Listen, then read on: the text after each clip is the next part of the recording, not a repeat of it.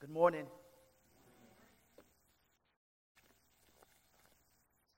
It is, uh, it is good to be with you this morning.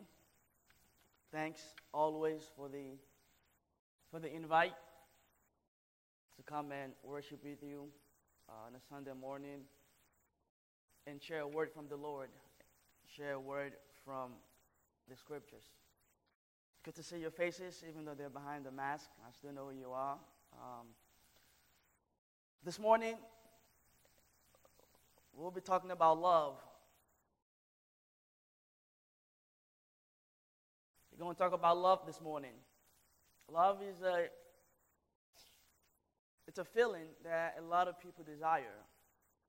Uh, it's it's something that most of us fall short at giving. Love is a, a vital component of living life as human beings here on earth. So this morning we'll look at love from the perspective of what John has written in the letter of First John. We'll continue from where Ronnie left off last week. We'll be in First John chapter 2, verse 7 through verse 17. First John chapter 2, verse 7 through verse 17. There are four points I'd like to share with us this morning as we look through these 11 verses. The first is the presence of love. The presence of love. The second is the restraint of love. The restraint of love. The third point is the prerequisite for love. The prerequisites for love. And to wrap this up, the fourth point is love wrongly applied. Love wrongly applied. Or, as uh, Modesta would like me to say, love misapplied. For the first point, look with me in verse 7 and verse 8. John writes, Beloved, I am writing to you no new commandment, but an old commandment that you had from the beginning. The old commandment is the word that you have heard. At the same time, it is a new commandment that I am writing to you, which is true in him and in you, because the darkness is passing away and the true light is already shining. On your first read at these two verses, maybe on your second, maybe even your third or fourth, or as many read as it may take, these verses are a little bit confusing. John says, I'm writing to you a commandment that's not new but it's old that you heard from the beginning. But on the other hand, at the same time, yet I'm writing to you a new commandment. Is it both? Is it both old and new at the same time? It's a little bit confusing if you're honest. But before we get into unpacking and untangling that web, Let's look at what it called them at the beginning of this section. He said, or he wrote, beloved. Or as some other translations will call it, dear friends. In our common vernacular, we can say, the ones whom I love. John had a love for them that compelled him to write to them. Uh, that love compelled him to write in the manner in which he has written in this letter. Not just this letter, but both 2nd and 3rd John. In the letter, we see a lot of repetitions. We see a lot of assurance that this audience indeed belonged to Jesus and that his gift of forgiveness belongs to them. This is a group of people, this is a community that John loved. But what, a, what exactly is the commandment that John is talking about? Uh, what is this commandment that is new and yet old at the same time? When we keep reading, and we read all the way through the end of the section in verse 17, we begin to see that this command, this commandment is the commandment to love. Most of his attention in the next 10 verses after verse 7 is spent on writing about love. The command to love is indeed an old command. It's an old commandment. We heard it read earlier in Deuteronomy chapter 6 when the people of Israel were commanded to love the Lord their God with all their hearts, all their soul, and all their might. John wants his audience to know that this command is, is not novel. It's not a new invention. It's not something that's starting with him. They themselves have heard it from the beginning of their conversion. After all, love is a key tenet of the Christian faith. Love is so vital that Jesus used it to summarize the entire commandment. In Matthew chapter 22, verse 36 to 40, when a Pharisee came up to him and asked him, Teacher, which is the greatest of all the commandments? To which Jesus said, You shall love the Lord your God with all your heart, with all your soul, and with all your mind. Repeating exactly what we read in Deuteronomy. This is the great and first commandment. And the second is like it you shall love your neighbor as yourself. On these two depends the entire law and prophet. And so we see what John means by this is the old commandment. But it is also new.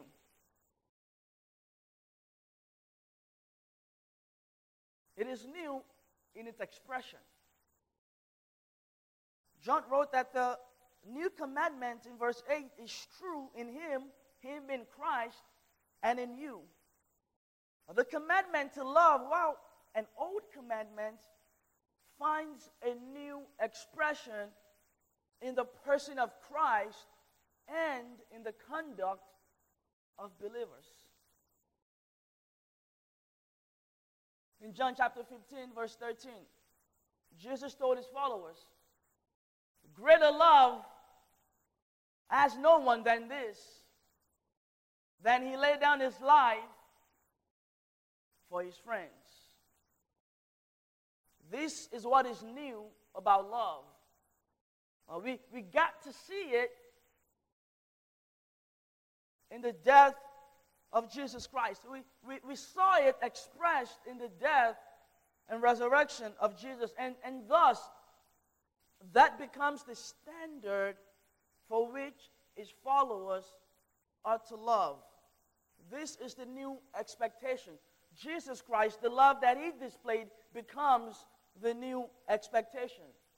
And that is why in John 13, verse 34, Jesus told his disciples, He said, A new commandment I give to you, that you love one another, just as I, just as I have loved you. You also ought to love one another. And later on in verse 35, he said, By this all people will know that you are my disciples if you have love for one another. If you if you're maybe smarter than I, you can probably see the similarities between Jesus and, and John in First John. Jesus said, uh, the commandment is so old in that it summarizes the entire law and the prophets. Yet he told his disciples, A new commandment I give you, that you love one another just as I have loved you. John said, The command is old, but yet it is new. John must have been a good student, paying attention to the words of his master.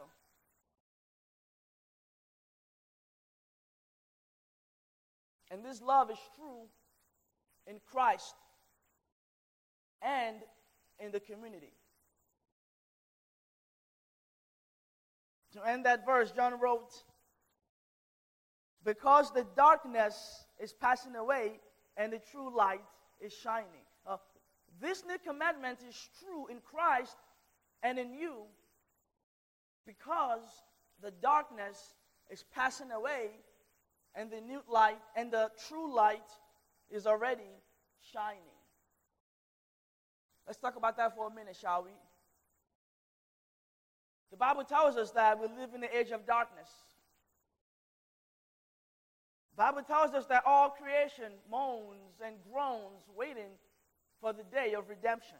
The Bible tells us that the ruler of, the, of this world is at work in the sons of disobedience. But John wrote something spectacular here. John wrote something remarkable. John said, wrote that darkness and the power of the evil one is being overcome by the presence of the true light. And this true light is both, get this, it's both the message of the gospel and the conduct of the believers. Remember, he said, This new commandment is true in Christ and in you. The love displayed by Jesus when he laid down his life overcame darkness. The love displayed by believers toward one another overcomes the power of the evil one. Let me break it down a little bit more this morning. Uh, darkness and evil aren't passing away because they want to. Uh, they're passing away because of an external force that's been acted against them. Namely, the loving conduct of Christians and that of Christ. The loving conduct of Christians contributes to the passing away of evil and of darkness. Have you ever thought about your loving conduct in those terms? The proclamation of the gospel is light shining forth to the detriment and the dissolution of darkness. The conduct, the life of the believers is light shining forth to the detriment and the dissolution of darkness. The saying is true. All you need is love to make the world a better place. But the type of love is Christian love. The type of love that emulates Christ. Two points of application for us this morning. Uh, for us listening today, we belong to Jesus. Primarily, we ought to love each other truly. The more we love truly, the more united we are against the work of the enemy. We ought to think the best of each other's motives. We ought to be, we ought to be willing to listen to those whom we differ with. We ought to be willing to set aside the rights we have as Christians. We ought to be willing to acknowledge where we are wrong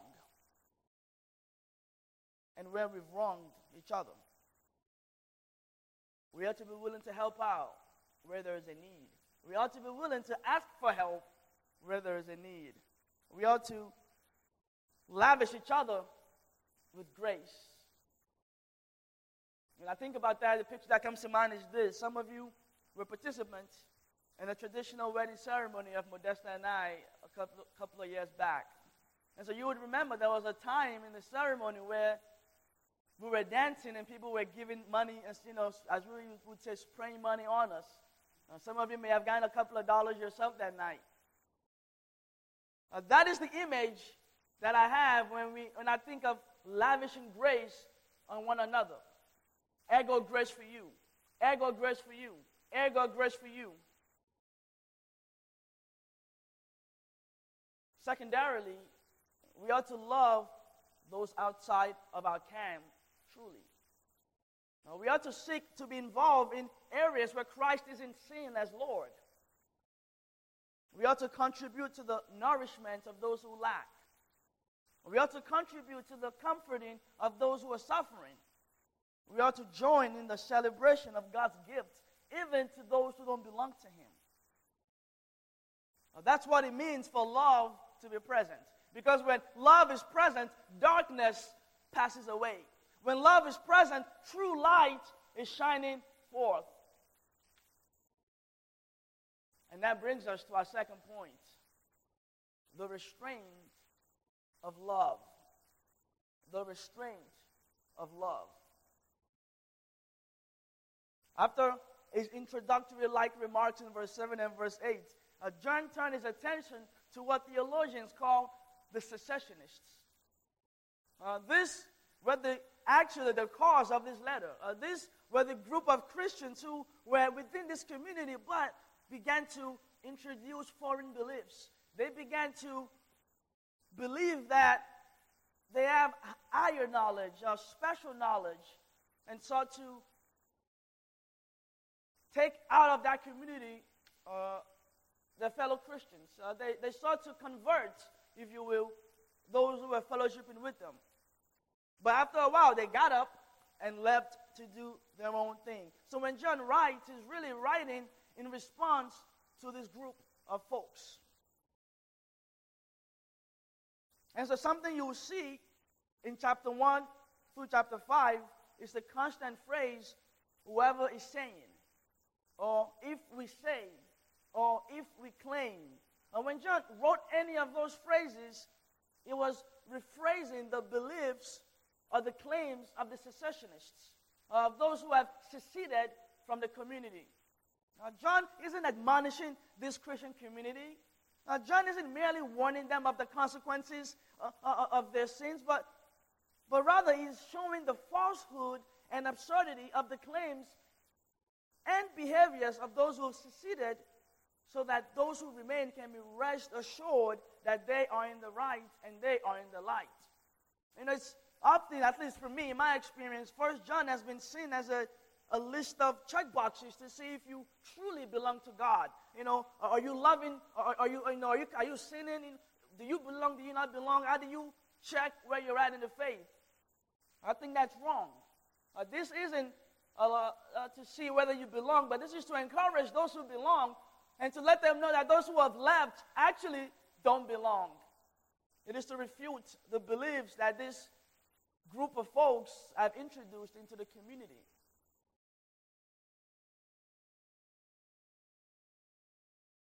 As I said earlier, this, those who seceded introduced foreign beliefs. Uh, they came, claimed to have special knowledge and wanted to convert their fellow Christians. However, in the process of trying to do this,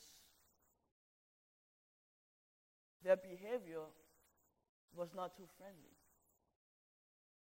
And so John wrote in verse 9 of chapter 2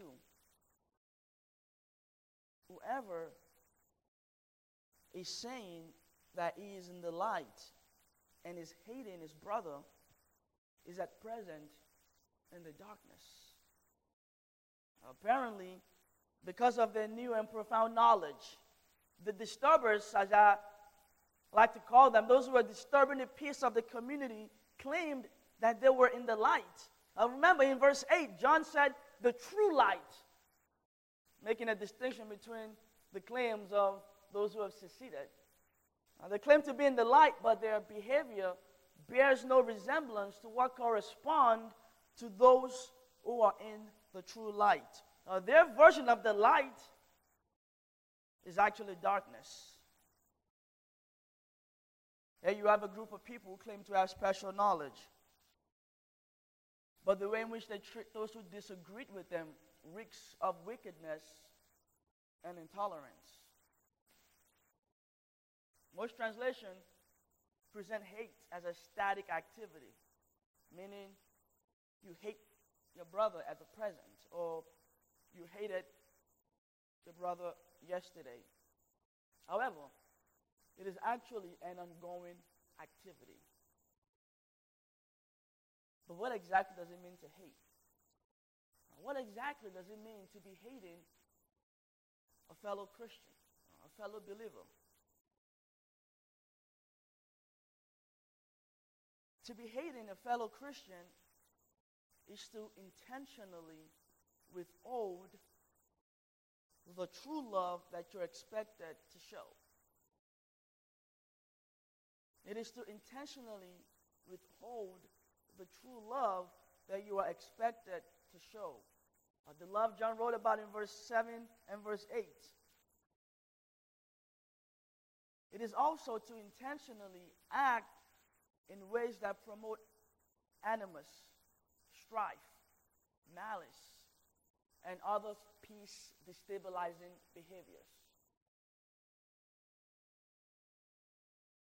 Hating the fellow brother or sister does not overcome darkness, but rather it is an experience of darkness. It allows for the continual reign of Satan. Ongoing hatred allows for the continual reign of Satan. In verse 10, John wrote that whoever is loving his brother remains in the light, and there is no stumbling block for him. If we read that negatively, John wrote that hating a brother causes or creates a stumbling block. Ongoing hatred, brothers and sisters. Sisters, ongoing hatred gives the devil an opportunity to have his way. It is why Paul wrote in Ephesians chapter 4, verse 26 and verse 27, when he says, when he wrote that in your anger, do not sin. Do not let the sun go down while you are still angry, and do not give the devil a foothold. Do not give the devil an opportunity. And that's because if our anger isn't addressed, it can begin to manifest in hatred. And in verse 11, John wrote that, But whoever is hating his brother is in the darkness and lives in the darkness and does not know where he's going, since the darkness has blinded his eyes. Ongoing hatred is a sign of a loss of direction. The eyes are blinded. Now, hating a brother is to be swimming in a pool of darkness. And when darkness surrounds you, it is impossible to know where you ought to walk. The saying is true. Hatred is dangerous. These secessionists have their hearts filled with hatred, even while claiming to be in the light, even while claiming to have some special knowledge. You see, the description of the secessionists is a warning for us. Their description is a, a warning for us to be on guard against the desire to withhold love and carry out hatred. Do you remember Paul's famous words in 1 Corinthians 13 about love? Paul said, If I speak in tongues, the tongues of men or the tongues of angels, and I have no love, I am only a resounding gong or a clanging cymbal. If I have the gift of prophecy and can fathom all mysteries and all knowledge, and I have a faith that can move mountains, and I do not have love, I am nothing. If I give away all my possession to the poor and give over my body to hardship or to be burned, that I may boast, but do not have love, I gain nothing. The same is true here. If I'm filled with hatred towards my brother, I gain nothing. What is hatred? Again, you ask. It is the withholding of true love and the carrying out of this peace destabilizing behaviors. Maybe you're sitting here this morning and you're saying, Well, you know, I, I don't remember the last time I carried out a peace destabilizing behavior. Well, let me ask you Have you without love? Have you intentionally, without showing true love to your fellow Christian, to a fellow Christian, to a fellow believer, because of how they made you feel, because you were mad, because you were unhappy with them? Maybe you haven't, but I have.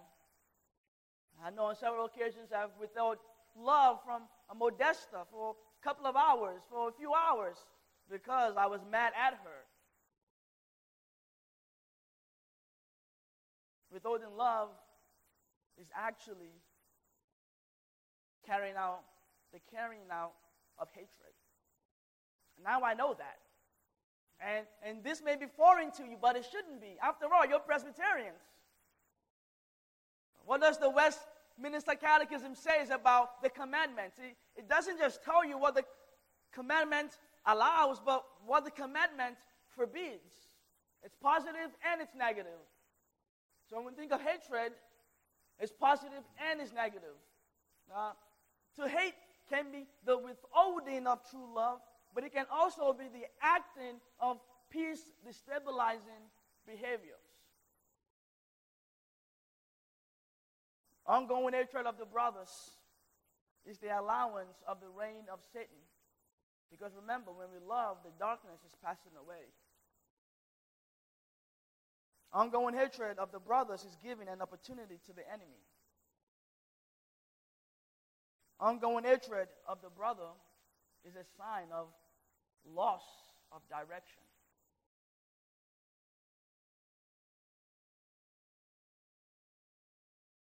Moving on to our third point in verse 12 through verse 14.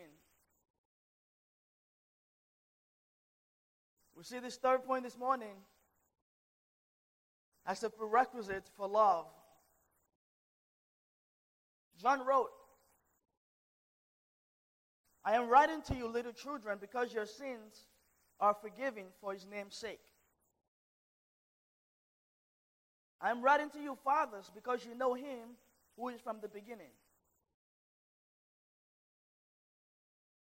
I am writing to you, young man, because you have overcome the evil one. I write to you, children, because you know the Father. I write to you, fathers, because you know him who is from the beginning. I write to you, young men, because you are strong and the word of God abides in you, and you have overcome the evil one.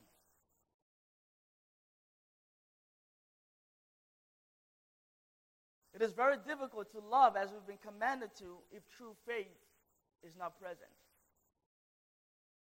Now, true and genuine faith is the prerequisite for the presence of love. The Christian community experienced what John wrote in 12 to 14 because of their faith and nothing else. Uh, it was not because of their precious works that their sins are forgiven. It is not because of their precious works that they have knowledge of the Father. It is not because of their precious works that they have conquered the evil one. Not at all. It was all due to their resilient and steadfast faith in Jesus in the midst of a group trying to pull them away from that. Unlike the people who left, John wants the community that remained to know and to be assured that they indeed belong to the faith. You will notice that John mentioned three groups, and he mentioned them twice. The repetition there is solely for emphasis. It is to ensure that they know that John did not miswrite. He wanted to call their attention to those very important truths. The three groups that John mentioned children, fathers, and young men. At first, at first glance, they appear to be divided across gender and age. But this isn't so. Uh, they are more spiritual than they are physical. After all, what is said about the children is true of all Christians, not just literal children. Now, John called them children in relation to his role in their life. in relation to, this, to his role in that community. He was their shepherd, he was their teacher, he was their wise counsel. And so he called them children because he was their spiritual father. He called the group fathers because while John was their spiritual fathers, there are folks in the community, men and women, that have been Christians for quite some time, maybe even as long as maybe John himself. And so he related to them in such a manner by calling attention to their maturity. He called the third group young men. These are those who are young in their faith. All, this, all these commendations bring to these three groups where for their response to the antagonizing group. It was for their response to those who were causing trouble. Now, those who were young in their faith stood strong because of their faith, even though they could have been pulled away. Although those who were mature knew that what they knew was true because they knew it for a while. And they all knew that their sins indeed are forgiven, as opposed to what the secessionists were promoting. These commandments are true for us as well. As long as we keep the faith, we can have full confidence that our sins, present, past, and future, are forgiven because of the name of Christ, uh, because of Christ. If we keep the faith, we know that our knowledge of God is true and that we are able to overcome the one who roars like a lion seeking someone to devour.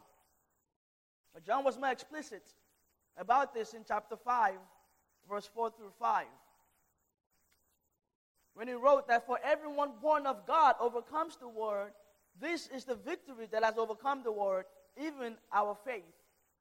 Who is it that overcomes the world? Only the one who believes that Jesus is the Son of God. And so, dear friends, remember your faith.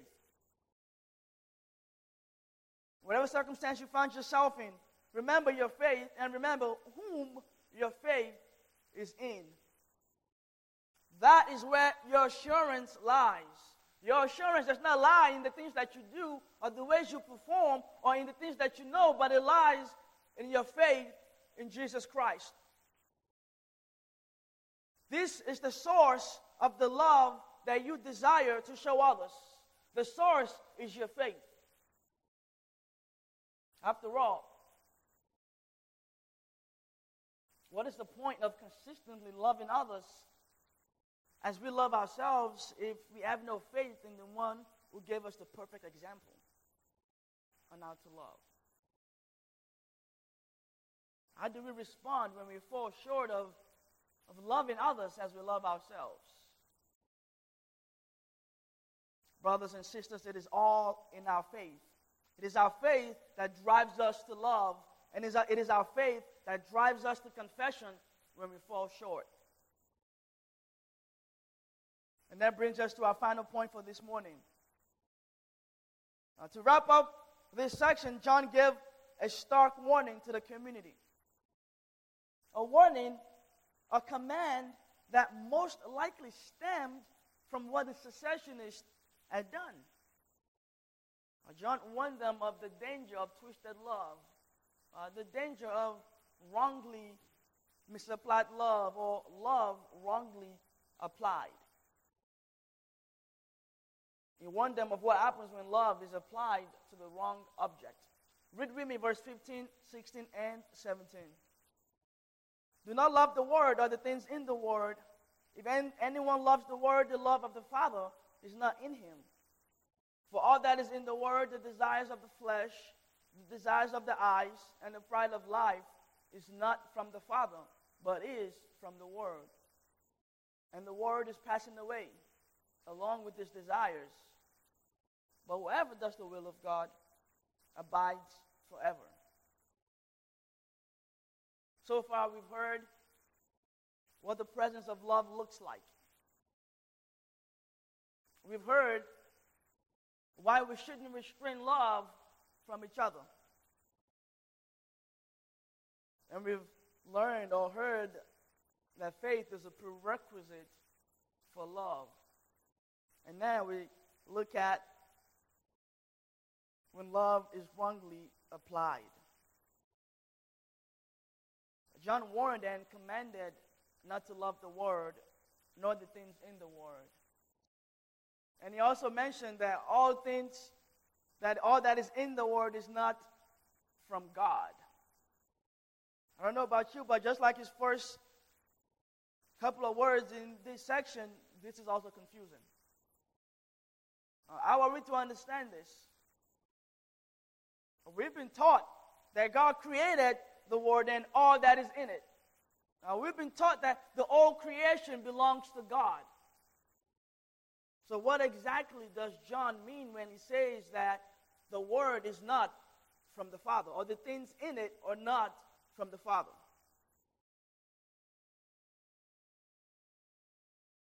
John also wrote that the desires of the eyes, these are things that are in the Word, the desires of the eyes, desires of the flesh, the pride of life.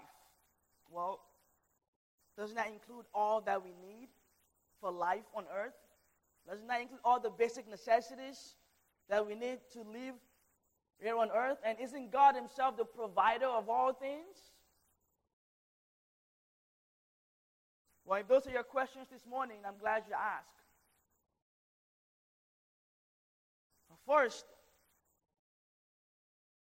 to understand this, we have to understand that John is presenting, or John presented the Father not in a creator creature dynamic, but from a salvific perspective. Meaning that the Father here is seen in his role of saving and judging. Therefore, when it comes to the object of our love, will it be heavenly or will it be earthly? Uh, is our primary affection to be satisfied here on earth or to be pleasing to the Father in heaven? It's easy to love the life we have here over against the life that the Father has called us to. The things of the world are of no intrinsic value or contribution to belonging to the Father. They're not from the Father because we don't need them to belong to Him. But we do in order to belong and function in His Word. Uh, you don't need your house to belong to God. Or you don't need your cars to belong to God. You don't need money to belong to God. But you do to belong here. So they're not from the Father in that sense when we're looking at it from a perspective of saving and judgment. This is what Demas did.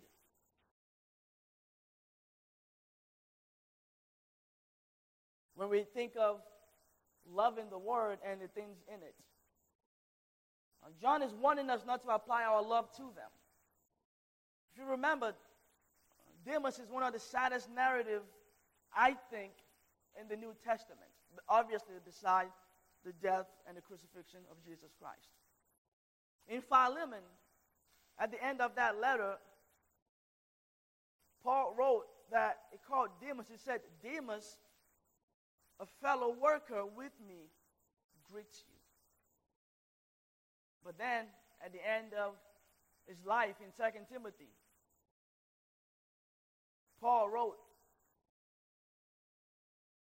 that Demas has left me or has deserted me because of his love for the present world. This is what the secessionists have done as well. It's easy to simplify and classify the desires of the flesh, desires of the eyes, and the pride of life as money, sex, and power. I'm sure you guys have heard that before. Uh, it's easy to classify them and simplify them in those three things, but that is, that is too limiting. It is everything that is involved with living life here on earth. Our comfort, shoes, technology, cars, you name it. Uh, we are to extend our love to fellow Christians and to those who aren't in the faith, but not to this life and all that is in it. Uh, we shouldn't love our comfort over loving others. Uh, we shouldn't love our careers over loving others. Uh, we shouldn't love our houses over loving others. We shouldn't love our status over loving others. We shouldn't love our clique over loving others. We shouldn't love our dogs over loving others. We shouldn't love our politics over loving others. Because when we do, the love of the Father is not in us.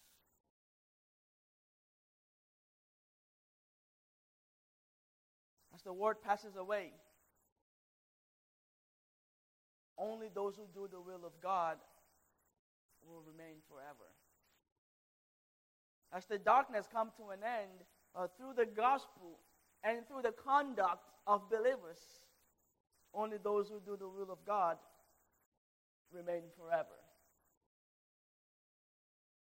There's something that, if you haven't picked up the point already, that I'll, I'll be explicit in saying, and this may be jarring to some, but we have a part to play in the eradication of evil and darkness. Yes, evil and darkness will completely be gone when Jesus returns, and all will be made new. But in the meantime, our conduct as believers and our gospel message, our gospel message of hope, slowly chips it away. And so, brothers and sisters, let us pursue making true love a present reality amongst each other. Let us pursue making the restraint of love, let us pursue not making the restraint of love a reality in our lives. Let us remember to remain steadfast in our faith. And let us remember not to apply this love to the wrong object. And if you're here this morning and you, you, you know that you do not belong to the Lord, and you know that you're not a Christian, not that you've been sinning and you've been confessing, but that you don't belong to Him.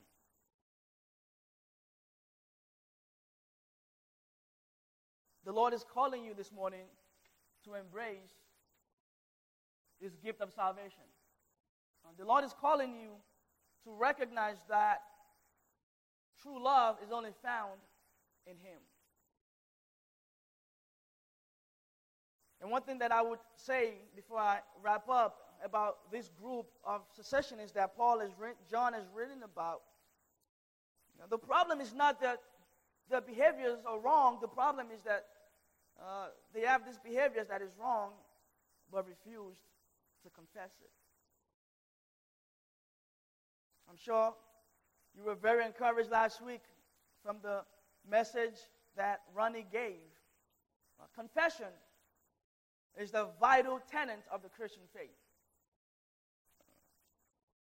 No matter how far we go, no matter how, how wrong we are, no matter how repetitive we behave in terms of our sins, the Lord stands ready when we confess. Let us pray.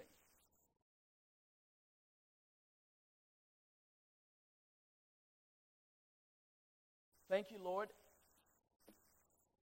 Thank you, Jesus, that you've shown us this new expression of love.